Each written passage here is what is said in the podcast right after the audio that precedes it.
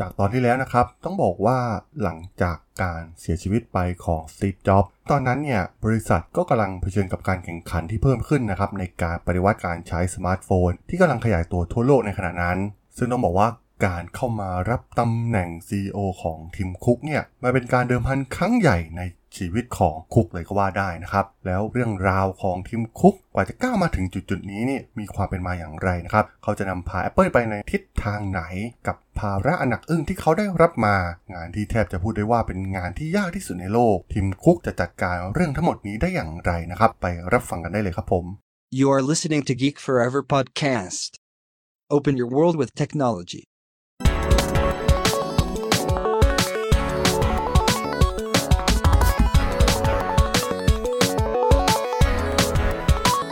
This is Geek Story.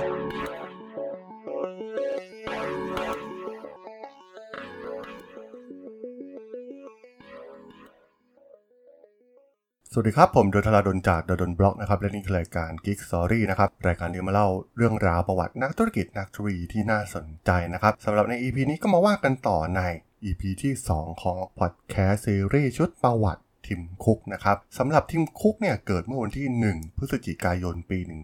1960 ที่เมืองโมบิล รัฐอลาบามานะครับเมืองท่าเรือทางชายฝั่ง และเป็นเมืองที่ใหญ่เป็นอันดับ 3 ของรัฐนะครับโดยตัวคุกเป็นลูกชายคนที่ 2 จาก 3 คนที่เกิดมาจากดอนและเจอรัลดีนคุกนะครับพ่อแม่ของเขาโดยทั้งคู่เป็นชาวพื้นเมืองอลาบามาในแถบชนบท ดอนพ่อของคุกเนี่ยทำงานที่อู่ต่อเรือนะครับซึ่งถือเป็นอาชีพหลักของชาวเมืองในขณะนั้น ส่วน Geraldine นะครับเป็นทำงานเป็นเภสัชกรพาร์ทไทม์และอุทิศเวลาส่วนที่เหลือให้กับงานบ้านนะครับและมีช่วงเวลาหนึ่งที่ครอบครัวต้องย้ายไปอยู่ที่เมือง Pensacola รัฐฟลอริดาซึ่ง Don ได้ทำงานที่ฐานทัพเรือขนาดใหญ่ แต่เมื่อเข้าสู่ปี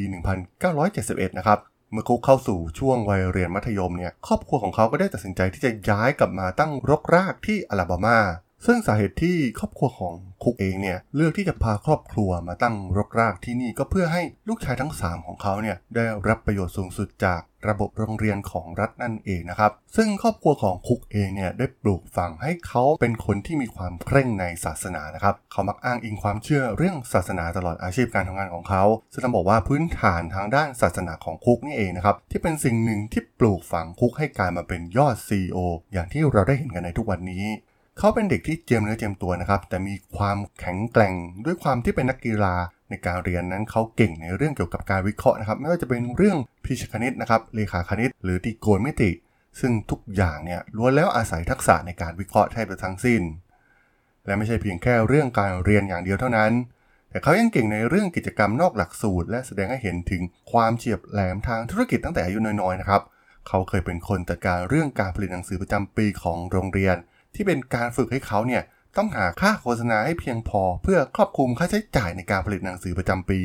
โดยคุกได้เริ่มคิดวิธีในการทำการตลาดนะครับ รวมถึงการสร้างโปรโมชั่นส่งเสริมการขาย เพื่อกระตุ้นยอดขายหนังสือตั้งแต่เขายังเด็กนะครับ ซึ่งในปีนั้นคุกสามารถทำสถิติใหม่ทั้งยอดขายหนังสือ รวมถึงยอดโฆษณา ที่ไม่เคยมีใครสามารถทำได้มาก่อนเลยแน่นอนว่าประสบการณ์ทางธุรกิจในวัยเด็กของคุกเนี่ยก็ช่วยหล่อหลอมและวางรากฐานทางแนวคิด พื่อใช้ในการทำงานเมื่อเขาเติบโตขึ้นนะครับเช่นเดียวกับการสร้างสถิติใหม่ในการสร้างรายได้ให้กับหนังสือของเขาที่อยู่โรงเรียน และสุดท้ายเขาก็สามารถทำได้แบบเดียวกันที่ Apple ในอีกหลายปีต่อมานั่นเองแม้ว่าทุกอย่างเนี่ยจะดูเพอร์เฟกไปหมดนะครับสำหรับคุก แต่มีเรื่องหนึ่งนะครับที่คอยหล่อหลอมเขาในเรื่องความเท่าเทียม เพราะว่าเมืองที่เขาอยู่เนี่ย ยังมีกระแสของการเหยียดทางเชื้อชาติพันธุ์อยู่นะครับ ซึ่งประสบการณ์การถูกเหยียดในเรื่องเชื้อชาตินั่นเองนะครับ ที่ส่งผลกระทบอย่างมีนัยสำคัญต่อคุก เกี่ยวกับมุมมองของเขาต่อโลก และการเน้นความเท่าเทียมกัน ที่เขามักจะโฟกัสอยู่เสมอ เมื่อขึ้นดำรงตำแหน่ง CEO ของ Apple ในช่วงต้นทศวรรษที่ 1970 เมื่อตอนที่คุกเรียนในชั้นมัธยม ในคืนคืนหนึ่งเนี่ยเขาได้ขับจักรยานคู่ใจไปตามท้องถนนในเมืองนะครับเขารู้สึกประหลาดใจเมื่อได้เห็นกลุ่มไฟอยู่ตรงหัวถนน เขาพยายามที่จะพาจักรยานคู่ใจมาใกล้ๆกับกลุ่มไฟดังกล่าวนะครับแต่เขาก็ต้องรู้สึกตกใจเมื่อได้เห็นภาพนะครับไม้กางเขนกำลังถูกเผาล้อมรอบด้วยกลุ่มเสื้อคลุมชุดขาวนะครับที่เป็นสมาชิกของคูคักแคลน ซึ่งในดินแดนแถบตอนใต้ของอเมริกาที่คุกอาศัยอยู่นั้น ลัทธิกลุ่มคูคักแคลนเนี่ยเคยมีจำนวนสูงสุดถึง 4 ล้านคน ก่อนที่จะลดลงเหลือไม่กี่พันคนในช่วงปี 1970 ซึ่งต้องบอกว่าถือเป็นประสบการณ์ที่น่าตกใจสำหรับคุกในวัยเยาว์ณขณะนั้นมากๆนะครับ และคุณค่าหลาย ๆ อย่างที่คุกได้นำมาใช้กับ Apple นั้นดูเหมือนจะเป็นผลโดยตรงจากประสบการณ์ในวันเด็กของเขานะครับ ความเกลียดชังและการถูกเลือกปฏิบัติที่คุกได้เห็นในแถบดินแดนแถบใต้ของอเมริกานั้น เป็นประสบการณ์ที่ติดอยู่กับเขาตลอดชีวิตนะครับ ซึ่งล้วนมีอิทธิพลต่อวิธีที่เขาใช้ชีวิตและการดำเนินธุรกิจ ต้องบอกว่าความมีคุณธรรมของ Cook ที่ทุกคนได้เห็นทั้งการใช้ชีวิต และการดำเนินธุรกิจล้วนมีรากฐานมาจากการเลี้ยงดูแบบคริสเตียนนะครับมารยาทแบบคนใต้และคำสอนของ Martin Luther King Jr.และ Robert Kennedy นะครับซึ่งเป็นวีรบุรุษของเขา โดยหลังจากที่ Cook จบการศึกษาจากโรงเรียนมัธยมในปี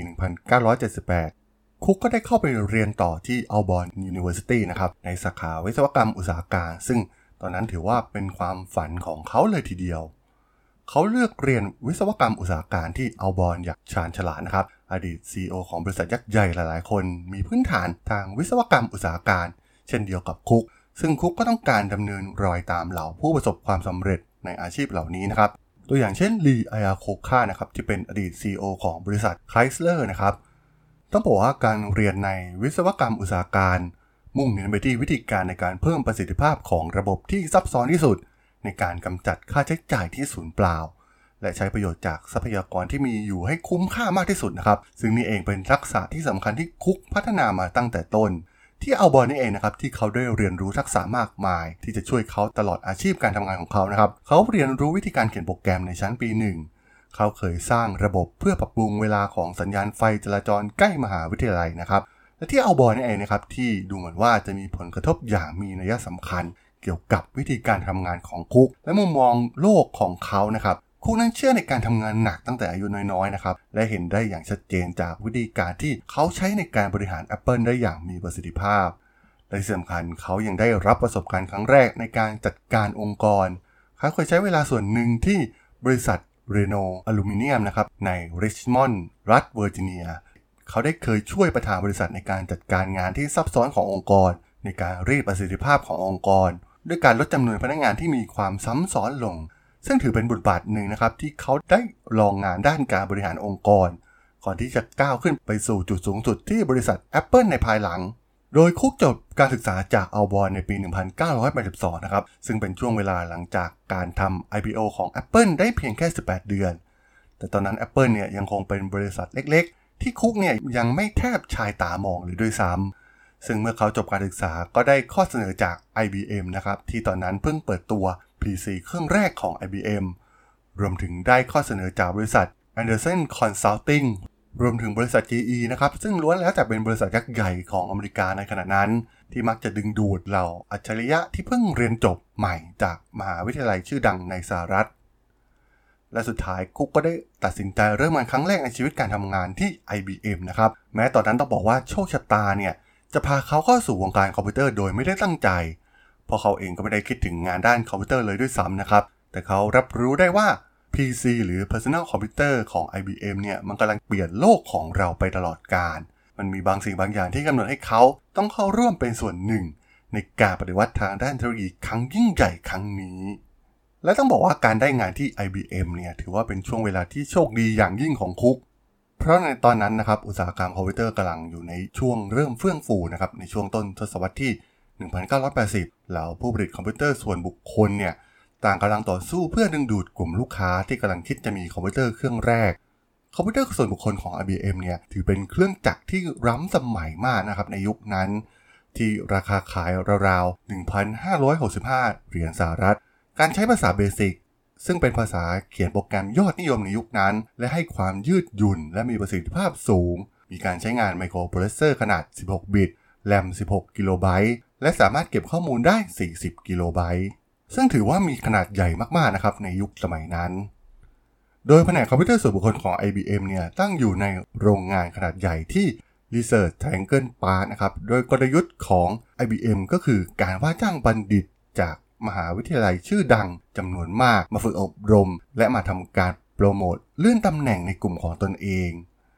และคุกเองเนี่ยก็อยู่ในสถานการณ์เดียวกันกับบัณฑิตจบใหม่เหล่านั้นนะครับ เขาได้ร่วมงานที่โรงงาน RTP ที่มีขนาดมากกว่า 600,000ตารางฟุต มีจำนวนการผลิตถึง 6 สายการผลิตทำงานตลอด 24 ชั่วโมง ตั้งแต่วันจันทร์ถึงศุกร์สามารถผลิตคอมพิวเตอร์ได้ราวๆ นาทีละเครื่องนะครับ โดยประมาณครึ่งหนึ่งของพนักงานในโรงงานทั้งหมด 12,000 คนนั้น เป็นผู้ประกอบชิ้นส่วนต่างๆ และแทบจะทั้งหมดนั้นทำด้วยมือนะครับ โดยสามารถประกอบคอมได้ราวๆ 6 ถึง 8,000 เครื่องต่อวัน และอาจเพิ่มขึ้นถึง 10,000 เครื่องต่อวันนะครับในช่วงพีค โดยโรงงานของ IBM เนี่ยใช้แนวคิดการผลิตแบบ Lean โดยใช้ระบบการผลิตแบบทันเวลาหรือ just in time นะครับ โดยปรัชญาของ just in time ในสหรัฐอเมริกาเนี่ย ได้รับการออกแบบเพื่อตอบสนองความต้องการของลูกค้าได้อย่างมีประสิทธิภาพ ในขณะที่หลีกเลี่ยงสินค้าส่วนเกิน ซึ่งมันได้รับความนิยมในประเทศญี่ปุ่นในช่วงปี 1960 และ 1970 ซึ่งนำโดยบริษัทผลิตรถยนต์ยักษ์ใหญ่อย่างโตโยต้านะครับ ที่ใช้ just in time เป็นเสาหลักของระบบการผลิตทั้งหมด เพื่อให้กระบวนการผลิตเนี่ยมีประสิทธิภาพมากขึ้น และให้ผลตอบแทนจากการลงทุนสูงนั่นเอง และเป็นบทบาทแรกของคุกนะครับที่ IBM ที่เขาได้เรียนรู้ความซับซ้อนของ just in time ซึ่งเขาใช้ในการปรับปรุงกระบวนการผลิตทั้งหมดของ Apple ในภายหลังนะครับ ซึ่งงานแรกที่ IBM เนี่ยเขาอยู่ในสายการผลิตจากโรงงาน และเขามีหน้าที่ในการจัดการไปไลน์เพื่อให้แน่ใจว่าโรงงานเนี่ยมีชิ้นส่วนเพียงพอที่จะสร้างคอมพิวเตอร์ ซึ่งถือเป็นงานที่ท้าทายมากๆนะครับงานแรกที่คุกได้ทดสอบฝีมือ และเพียงแค่ 2-3 ปีหลังจากได้เข้าร่วมงานกับ IBM นะครับ ตัวคุกเองเนี่ยก็ได้รับการประเมินให้เป็นพนักงานที่มีศักยภาพสูงนะครับ หรือไฮโป ซึ่งเป็นคำศัพท์เฉพาะของ IBM ซึ่งเป็นการวางเส้นทางสำหรับผู้นำในอนาคตของบริษัทนะครับ ซึ่งในทุกๆปีผู้บริหารระดับสูงในโรงงานเนี่ยจะเขียนรายชื่อพนักงานที่มีแนวโน้มมากที่สุด 25 คน โดยมีรายละเอียดของสิ่งต่างๆ เช่น ประสิทธิภาพการทำงาน ความรับผิดชอบ ศักยภาพในการเป็นผู้นำและแน่นอนว่า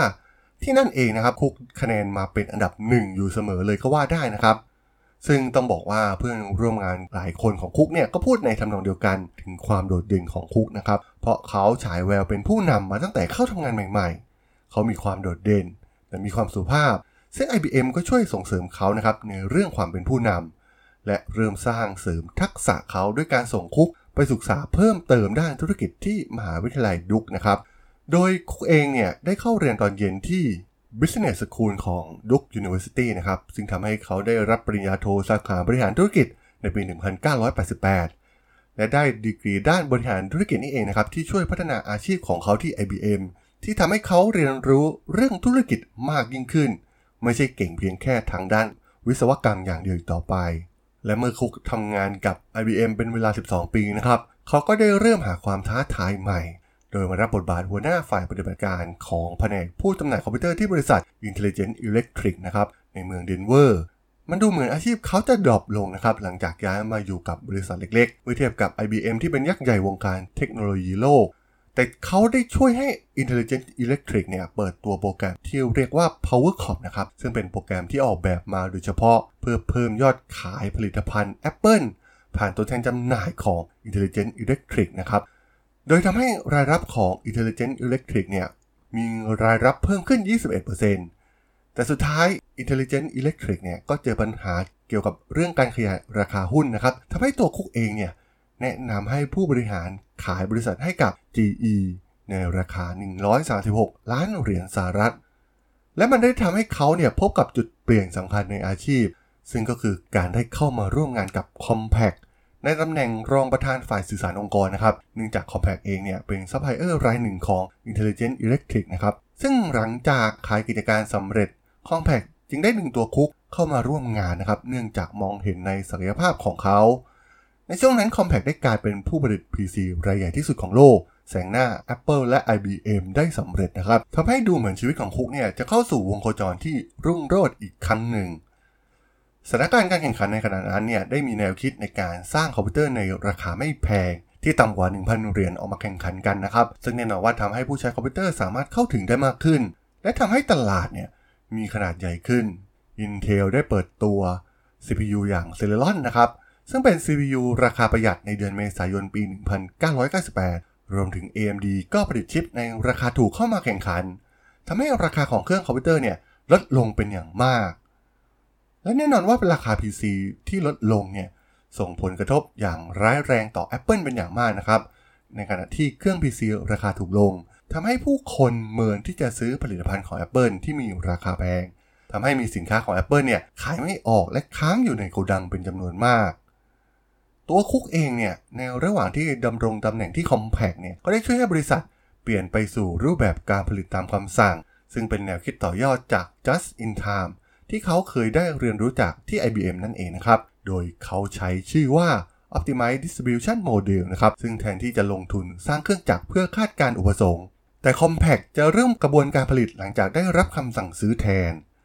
สิ่งนี้นี่เองนะครับที่ทำให้การผลิตคอมพิวเตอร์ของ Compact มีความยืดหยุ่นมากขึ้น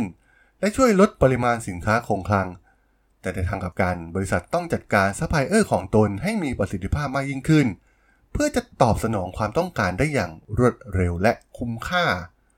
คุกเป็นผู้มีบทบาทสำคัญในการเปลี่ยนแปลง Optimize Distribution Model ที่ Compact นะครับและทำให้ชื่อของเขาเนี่ยกลายเป็นที่จับตามองในวงการคอมพิวเตอร์ ซึ่ง Compaq นี่เองนะครับที่คุกได้ทำงานอย่างใกล้ชิดกับเหล่าซัพพลายเออร์เพื่อให้เปลี่ยนมาใช้รูปแบบโมเดลใหม่ดังกล่าว แต่สถานการณ์ในขณะนั้นบริษัทอย่าง Apple เนี่ย เริ่มที่จะหมดหวังนะครับกับการที่จะปรับปรุงกระบวนการผลิตที่สุดยุ่งเหยิงของตัวเอง เพื่อให้สามารถกลับมาแข่งขันกับคู่แข่งในวงการคอมพิวเตอร์ส่วนบุคคล ที่ดูเหมือนจะเริ่มหมดหวังเข้าไปทุกที สถานการณ์ของบริษัทเนี่ยย่ำแย่ถึงภาวะใกล้ล้มละลาย แต่ก็เป็นสตีฟจ็อบนะครับที่ได้กลับมาคุมบางเหียน Apple อีกครั้งในรอบที่2และงานสำคัญของเขาก็คือ มองหาวิธีแก้ปัญหาในเรื่องการผลิต และหาคนที่เหมาะสมสำหรับงานดังกล่าว และคุกเองเนี่ยก็เป็นตัวเลือกที่เหมาะสมที่สุด ที่จะช่วยพลิก Apple ให้กลับมารุ่งเรืองได้อีกครั้ง ต้องบอกว่าเมื่อทั้งสองได้มาเจอกันนะครับ มันคือจุดเปลี่ยนครั้งสำคัญของวงการคอมพิวเตอร์ ที่จ็อบส์และคุกสองผู้นำที่แตกต่างกันจะมาร่วมมือกัน เพื่อสร้างระบบการผลิตแบบ just in time ให้กับ Apple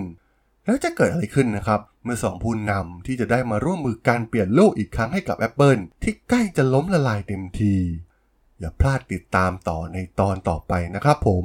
สำหรับเรื่องราวของประวัติทีมคุกใน EP นี้เนี่ยผมก็ต้องขอจบไว้เพียงเท่านี้ก่อนนะครับสำหรับเพื่อนๆที่สนใจเรื่องราว ประวัตินักธุรกิจนักธุรกิจที่น่าสนใจ ที่ผมจะมาเล่าให้ฟังผ่านรายการ Geek Story เนี่ยก็สามารถติดตามกันได้นะครับทางช่อง Geek Forever Podcast ตอนนี้ก็มีอยู่ในแพลตฟอร์มหลักๆ ทั้ง Podbean Apple Podcast Google Podcast Spotify YouTube แล้วก็จะมีการอัปโหลดลงแพลตฟอร์ม Blockdit ในทุกตอนอยู่แล้วด้วยนะครับถ้าไงก็ฝากกด follow ฝากกด subscribe กันด้วยนะครับแล้วก็ยังมีช่องทางหนึ่งในส่วนของ Line ที่แอดธราดล t h a r a d h o l นะครับ สามารถแอดเข้ามาพูดคุยกันได้นะครับ ผมก็จะส่งสาระดีๆพอดแคสต์ดีๆท่านเป็นประจำอยู่แล้วด้วยนะครับ ถ้าอย่างไงก็ฝากติดตามทางช่องทางต่างๆกันด้วยนะครับสำหรับใน EP นี้เนี่ยผมก็ต้องขอลากันไปก่อนนะครับ เจอกันใหม่ใน EP หน้านะครับผม สวัสดีครับ